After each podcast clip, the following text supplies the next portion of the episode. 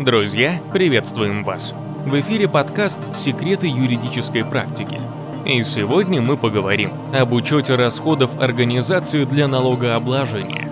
Часто хозяйствующие субъекты привлекают специалистов в сфере права, маркетинга, бухгалтерского учета и аудита и управления. Это имеет очевидные преимущества для бизнеса, от экономии времени до получения гарантированного результата от сотрудничества. Но заключение таких договоров может привлекать внимание налоговых органов. Основание – это отсутствие потребности в таких услугах и связи с хозяйственной деятельностью налогоплательщика или наличие в штате организации специалистов со схожими функциями. Расскажу про одно дело. Обществом и представительством иностранной компании был заключен договор возмездного оказания услуг. Подтверждение этого факта сторонами составлены отчеты об оказании услуг, акты оказанных услуг, счет фактуры. Дальше была проведена проверка и доначислены налоги компании. По мнению налоговой, общество не могло включать в расходы по налогу на прибыль стоимость консультационных услуг, поскольку документы носят формальный характер, не подтверждают содержание совершенных операций, не позволяют установить, какие услуги были оказаны, а также не являются экономически оправданными. Выводы суда.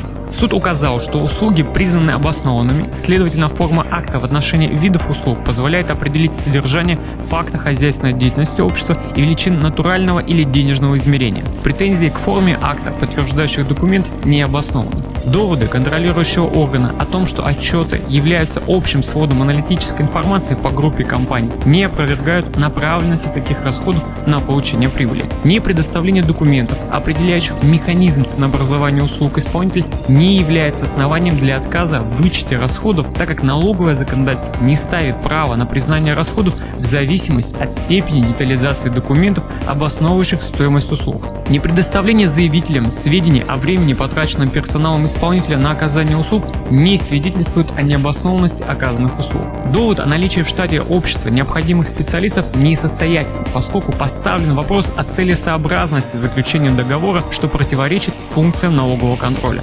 Сама по себе взаимозависимость участников сделки не может служить основанием для признания налоговой выгоды необоснованной. Законодательство не запрещает взаимозависимым лицам вести друг с другом хозяйственную деятельность. В этом деле налогоплательщику удалось отстоять свою позицию, но могло быть и иначе.